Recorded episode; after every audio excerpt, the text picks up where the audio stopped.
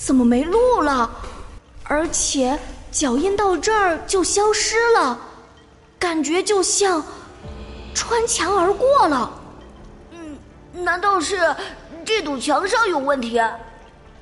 莫西西和岳东东几乎把墙上每一块砖头都摸了个遍，可并没有发现什么特别的地方。啊！气死我了！我要用火球术把它炸开！啊，不行吧？这可是毁坏公物啊！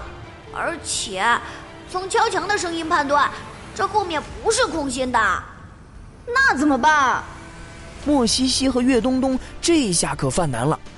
好不容易追踪到这里，线索却断了。难道他们的第一个工会任务就要这样失败了吗？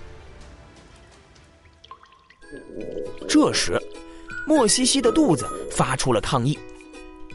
原来，莫西西他们光顾着做任务，一下午什么都没有吃，而现在下水道外面早已是日落西山，过了吃晚饭的时间了。那要不先吃点这个吧？虽然是给魔法生物做的，但是有时候我也会吃，味道还挺好的呢。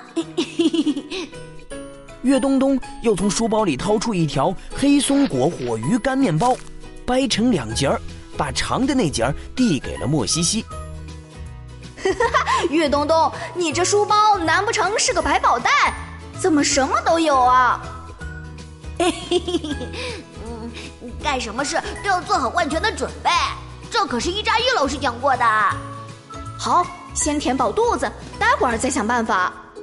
莫西西接过面包。靠着墙坐下，立马吧唧吧唧的啃了起来。之前每次看到那些魔法生物吃的津津有味，他都只能把口水往肚子里吞。这次终于可以尝一尝了。